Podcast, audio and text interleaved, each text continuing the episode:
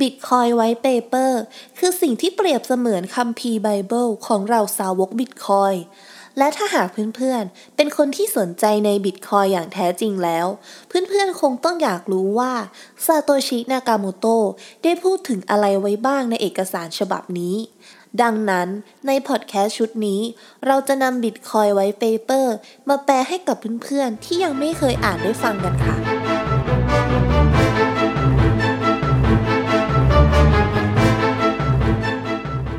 สวัสดีค่ะเพื่อนๆ ยินดีต้อนรับเข้าสู่ช่อง Bitcoin and the Out Thailand ที่ที่เราจะมาพูดคุยกัน เกี่ยวกับ Bitcoin สกุลเงินดิจิตอลที่จะนำเสรีภาพและความเป็นส่วนตัวทางการเงิน กลับคืนสู่ประชาชนตัวน้อยๆ อย่างเรากันนะคะเพื่อนๆหลายคนที่ได้รู้จักกับ Bitcoin อาจจะได้เห็น whitepaper ของ Bitcoin ผ่านตากันมาบ้าง บางคนอาจจะอ่านจนจำได้ขึ้นใจแล้ว แต่บางคนอาจจะยังไม่เคยอ่านจริงจัง หรือบางคนอาจจะยังไม่รู้จักเลยว่า whitepaper คืออะไร ซึ่งจริงๆแล้ว whitepaper มันก็คือเอกสารที่จะบอกเล่าถึงรายละเอียดของโปรเจกต์ว่ามันสร้างมาทำไม ใช้เทคโนโลยีแบบไหน และจะมาช่วยแก้ปัญหาอะไรค่ะ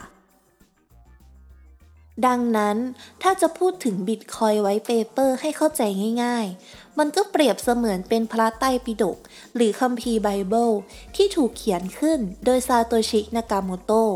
ศาสดาของเหล่า Bitcoiner นั่นเอง แต่สำหรับเพื่อนๆ ที่ยังไม่เคยอ่าน หรือยังไม่มีอารมณ์จะอ่าน ในพอดแคสต์ชุดนี้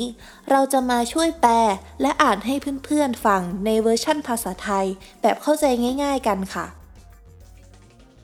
โดยเราจะแบ่งพอดแคสต์ชุดนี้ออกเป็นหลาย ๆ ตอนนะคะ เพื่อให้พอดแคสต์ของเรายังคงเป็นตอนสั้น ๆ เหมือนเดิมอยู่ นอกจากนั้นสำหรับพอดแคสต์ชุดนี้ เราจะพยายามแปลออกมาให้ตรงกับคำพูดของซาโตชิมากที่สุด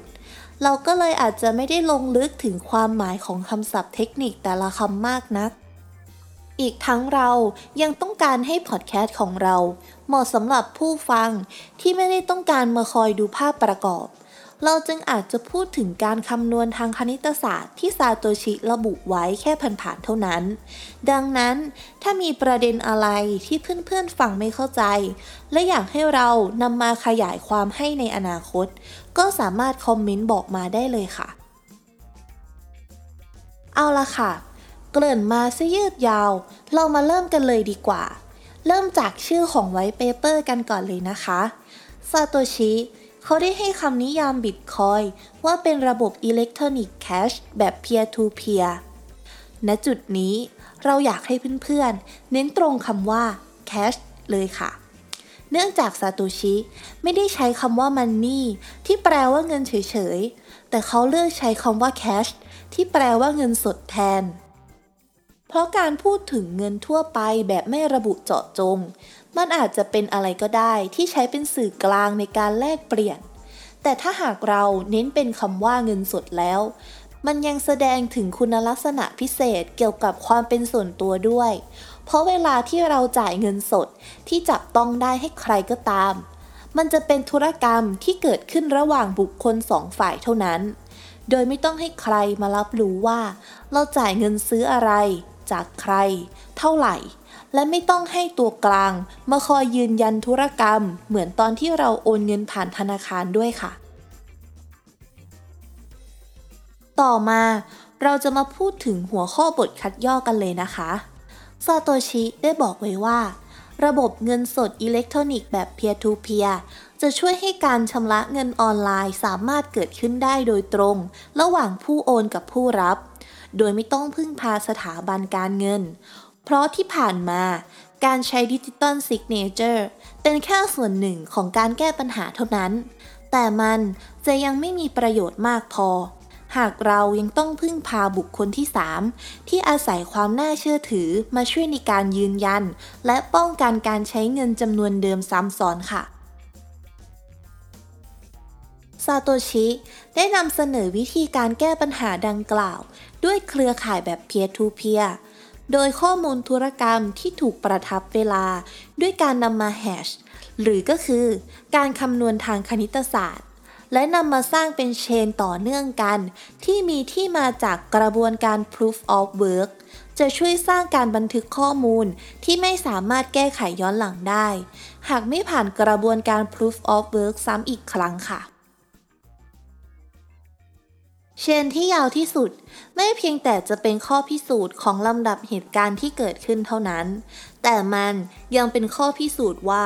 มันเป็นเชนที่มาจากแหล่งกำลังประมวลผลของ CPU ที่ใหญ่ที่สุดด้วย ตราบเท่าที่กำลังประมวลผลของ CPU ส่วนใหญ่ ถูกควบคุมโดยโนดที่ไม่ได้รวมตัวกัน เพื่อที่จะโจมตีเครือข่าย กำลังประมวลผลดังกล่าว จะช่วยสร้างเชนที่ยาวที่สุด แซงหน้ากลุ่มคนที่จะโจมตีเครือข่ายได้ค่ะ เครือข่ายของ Bitcoin ต้องการใช้งานแค่โครงสร้างพื้นฐานขั้นต่ำ โดยข้อมูลหรือข้อความ จะถูกกระจายและส่งต่อด้วยหลักการของการพยายามอย่างมากที่สุด ซึ่งโหนดแต่ละโหนดสามารถถอนตัว และเข้าร่วมกับเครือข่ายอีกกี่ครั้งก็ได้ตามต้องการ อีกทั้งโหนดที่กลับเข้ามา ยังสามารถยอมรับการเชื่อมต่อกับเชนที่ยาวที่สุดได้ ในฐานะที่เชนดังกล่าว เป็นข้อพิสูจน์ของสิ่งที่เกิดขึ้นในช่วงที่โหนดนั้น ตัดการเชื่อมต่อออกไปค่ะ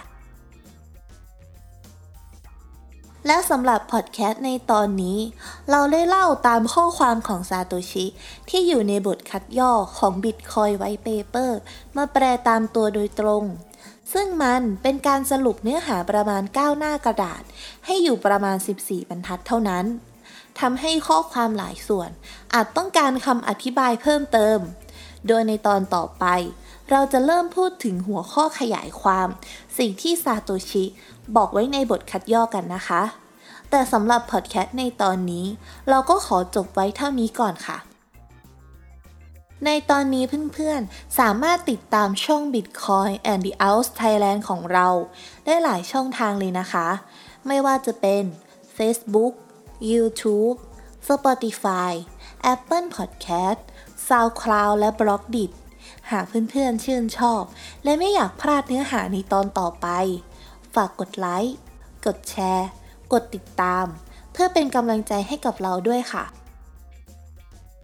ก่อนจะจากกันไป ขอบอกกับเพื่อนๆเหมือนเดิมนะคะว่า หากเพื่อนๆอยากมีเงินจำนวนมากขึ้น ในโลกนี้อาจมีหลายสิ่งหลายอย่าง ที่จะหาเงินจำนวนมากให้กับเพื่อนๆได้ แต่ถ้าหากเพื่อนๆอยากมีเงินที่ดีขึ้นบิตคอยเท่านั้นค่ะ ที่เป็นคำตอบสุดท้าย ขอให้เพื่อนๆ สนุกไปกับการผจญภัยในโลกดิจิตอล แล้วเจอกันใหม่ในตอนหน้าสำหรับวันนี้ สวัสดีค่ะ